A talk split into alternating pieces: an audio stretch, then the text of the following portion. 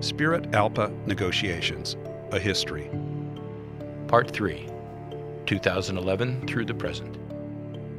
Hello, this is Negotiating Committee member Stuart Morrison with the final installment of our three part audiocast, Spirit ALPA Negotiations A History. If you haven't already listened to parts 1 and 2, please start there. In part 2 of this three part series, we took you from the beginning of negotiations for what would eventually become Contract 2010 through the strike and subsequent ratification of the 2010 agreement. In Part 3, we will cover the bargaining that led to Contract 2018. Contract 2018 Contract 2010 was amendable August 1, 2015, with a provision for early openers 90 days in advance. Mike Mattias and Paul Slotin remained on the negotiating committee, and I, Stuart Morrison, was elected to fill the vacancy created when Kevin Payel stepped down. By the middle of 2014, the committee had begun preparing to open negotiations in early May 2015. In October 2014, the company suggested to MEC leadership that rather than undertake a traditional Section 6 bargaining process to amend the entire agreement, we engage in expedited, off the record negotiations on an extension to the existing contract with mutually acceptable modifications prior to its amendable date. The MEC determined that while they shared the company's overall goal of an efficient bargaining process to achieve an amended collective bargaining agreement, it was not in the best interests of the pilot group to limit discussions to only an increase in hourly pay rates. The MEC's position was that a limited agenda was manageable and consistent with our mutual goal of a timely collective bargaining agreement. Instead, the MEC proposed discussions to include, at a minimum, increases to compensation, the adoption of a defined contribution retirement plan, premium pay, and merger and acquisition protections. Early bargaining began in February 2015 with the Spirit Management team led by COO John Bendoraitis. The parties sought a quick agreement focused on a few items of great importance to each side.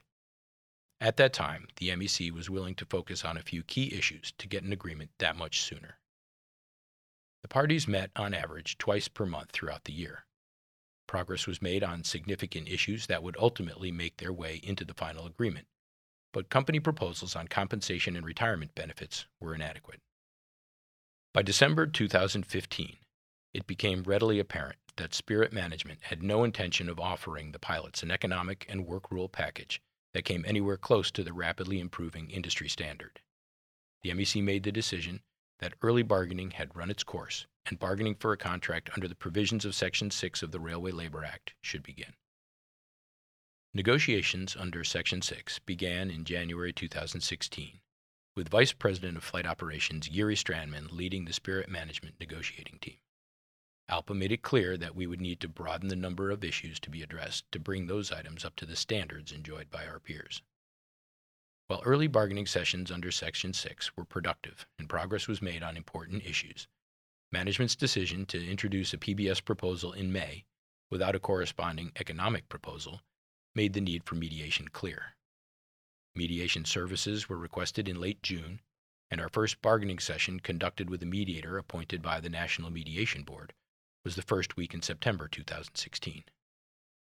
At the end of 2016, 15 months beyond the amendable date of the 2010 agreement, we had tentative agreements, or TAs, on 11 sections and 7 sections with proposals open.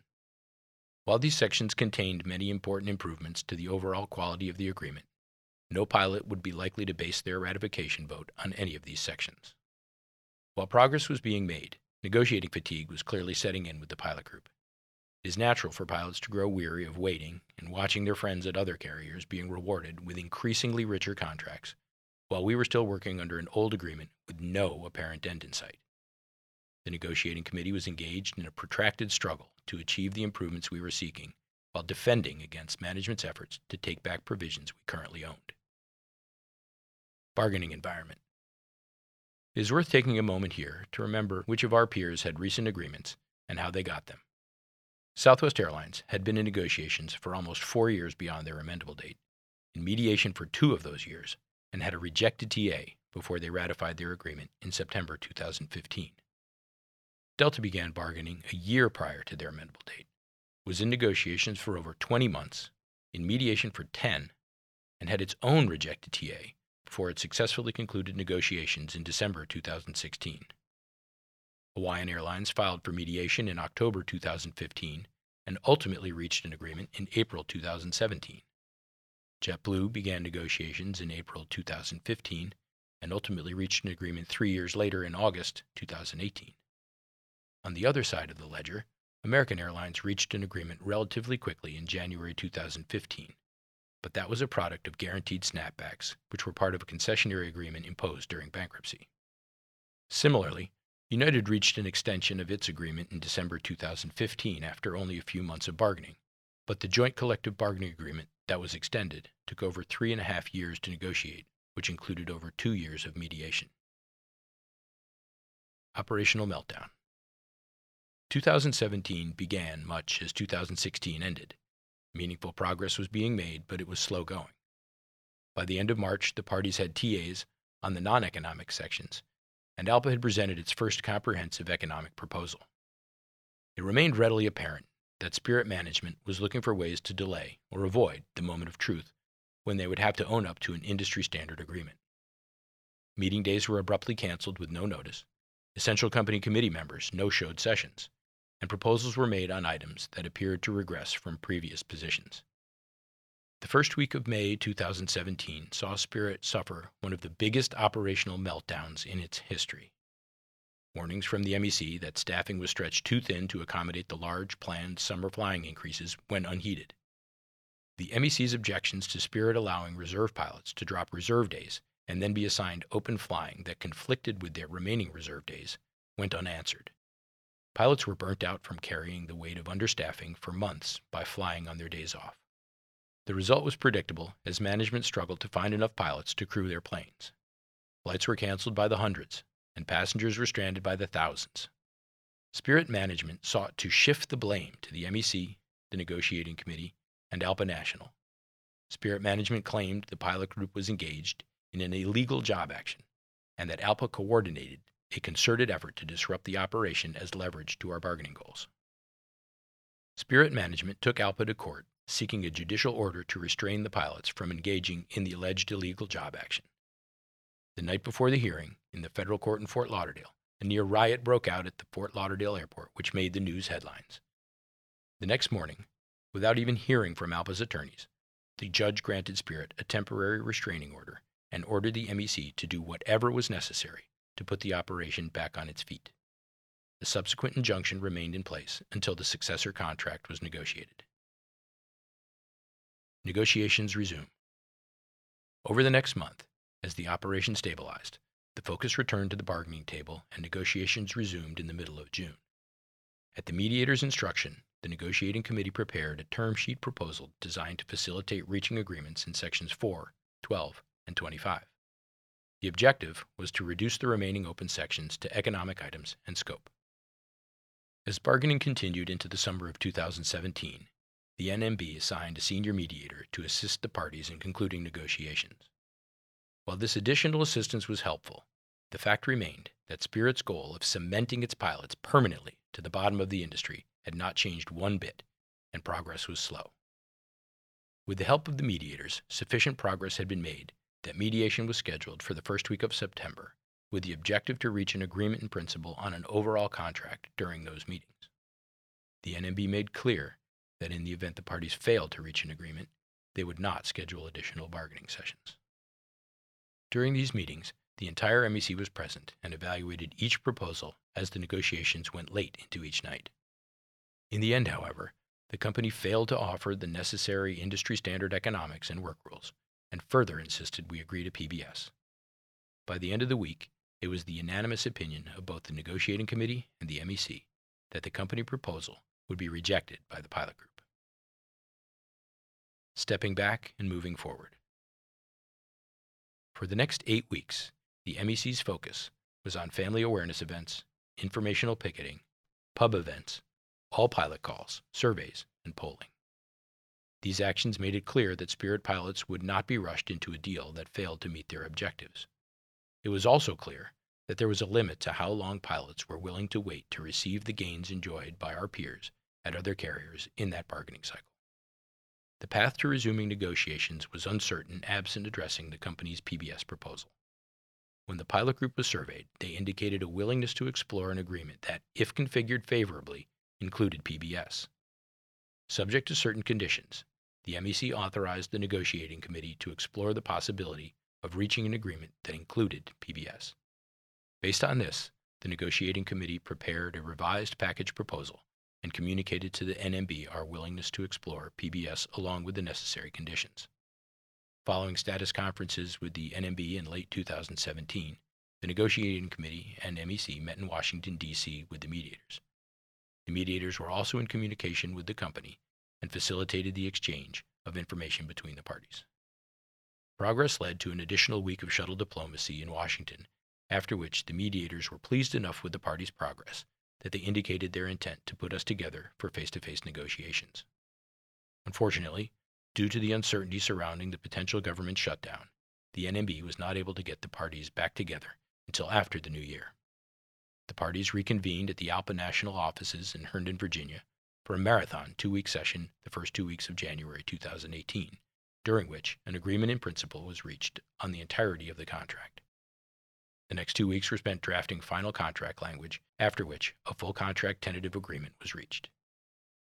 Following a vote by the MEC to send the TA out to the entire pilot group for ratification, the negotiating committee embarked on a two week long roadshow to the six pilot domiciles giving presentations, hosting webinars, and answering members' questions. Upon a successful ratification vote, the contract was signed on March 1, 2018. The contract increased pilot costs by $856 million, from 1.75 billion to 2.61 billion, an increase of 49%. Preparing for contract next.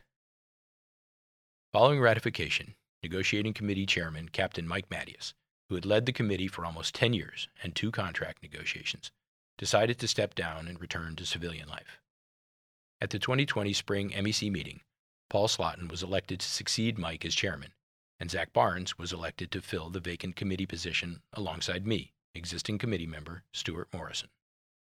In August 2022, Jesse Beach was selected to replace Zach Barnes, who will be moving on in his career. The negotiating committee began preparations for September 2, 2022 contract openers in the spring of 2021. In that time, we have conducted polls and surveys, which will continue until the pilots ratify a new contract. Preparations for Section 6 negotiations were temporarily put on hold when, on February 7, 2022, Spirit and Frontier Airlines announced their intention to merge and work on a Transition in Process Agreement, or TPA, took priority. On April 5th, Spirit received an unsolicited offer from JetBlue, halting TPA discussions with the Frontier pilots. At that time, the committee's focus returned to preparing for Section 6, while the opposing potential merger partners waged a very public battle one upping the other in their campaigns to partner with Spirit. While awaiting the outcome of a shareholder vote on the proposed transaction with Frontier, at the summer MEC meeting in July 2022, the MEC tasked the negotiating committee with pursuing a short term agreement with Spirit to achieve the highest priorities of our pilot group. With such an agreement, the goal is to protect our pilots from the risks of any merger transaction failing regulatory approval. On July 27, 2022, Spirit announced that it terminated its merger agreement with Frontier. The next morning, Spirit entered into a merger agreement with JetBlue.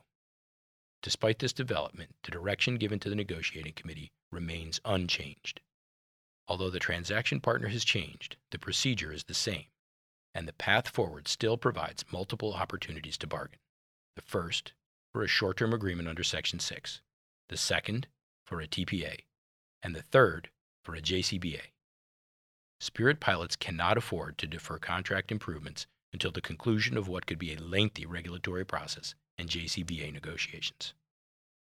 The negotiating committee would like to remind each and every pilot that successful negotiations begin with you.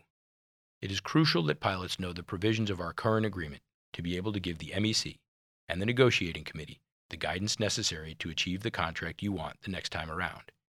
If you don't know what you have, how can you tell us what you want? Thank you for listening to this series, and please continue to stay engaged with MEC and negotiating committee content as we work towards a new contract in Section 6 negotiations. You can find all three parts of this series, the RLA videos, and more on spirit.alpa.org. Fly safe out there.